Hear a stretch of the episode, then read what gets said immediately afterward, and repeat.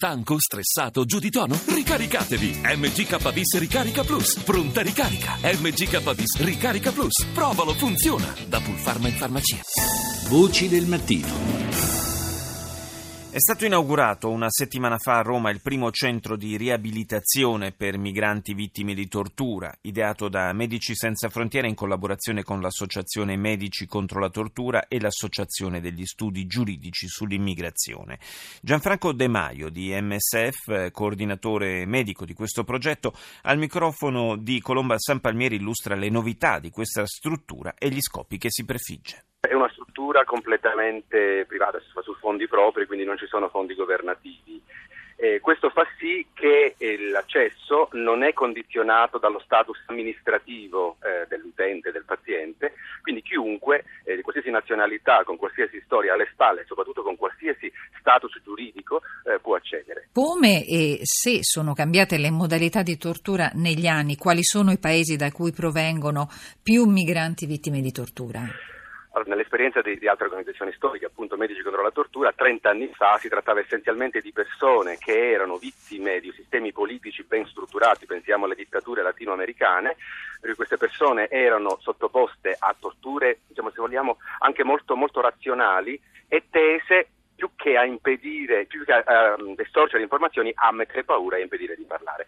Oggi diciamo, il, il, fenomeno è un pochino più, mi permette il termine, selvaggio, nel senso che non sono solo gli stati, alcuni, alcuni dei quali continuano sistematicamente a praticare questo metodo di pressione, di oppressione, ma anche dei gruppi armati o comunque gruppi di, di potere eh, che per affermare la, propria autorità su altri gruppi eh, utilizzano eh, dei mezzi di pressione che colpiscono forse più in profondità del semplice, tra virgolette, assassinio facendo partecipare a, eh, delle, delle, persone alla morte di, di, familiari, alla sofferenza di familiari e inducendole direttamente. Questo è un sistema di la tortura è un mezzo per affermare il potere. Oggi vengono soprattutto dall'Africa e le persone, anche perché il flusso migratorio che ci interessa particolarmente è quello eh, che, che, che, attraversa il Nord Africa, quindi si tratta di persone che soffrono nei paesi d'origine ma anche durante il viaggio e dall'Asia, prevalentemente eh, dall'Asia meridionale. Tristemente famosa la realtà dei campi libici di detenzione a cui arrivano i migranti prima di attraversare il Mediterraneo e dopo aver compiuto viaggi estenuanti, magari attraverso l'Africa subsahariana. Noi eravamo in Libia nel 2012 e abbiamo lavorato con le vittime di tortura che uscivano dalle prigioni libiche. E, è evidente che le persone che noi riceviamo qui a Roma, come anche i colleghi ad Atene, eh, raccontano nei paesi di attraversamento, quindi per noi la Libia, per loro essenzialmente il Sinai, eh, delle, delle, violenze, eh, dei, diciamo, trattamenti inumani e degradanti più che delle torture sistematiche che vengono inflitte spesso per ottenere dei riscatti. Rispetto al passato probabilmente c'è meno attenzione da parte dei torturatori a non lasciare tracce, no? Invece in questa maniera selvaggia evidentemente le cicatrici sono molte, sono eh, diciamo, delle ostruzioni, sono delle cicatrici da colpi, eh, per esempio alla pianta dei piedi o sulla testa e poi ci sono sicuramente le conseguenze che sono su due fronti, piano psicosomatico e poi su un piano psicologico c'è una triade abbastanza eh, classica che è quella dei disturbi del sonno, gli incubi e i disturbi della memoria. L'accoglienza alle vittime dunque non è di un singolo ma di una squadra. Quando la persona arriva, viene riferita o autoriferita al centro, viene accolta eh, da eh, quattro professionisti per le diverse discipline che sono coinvolte nel trattamento di riabilitazione.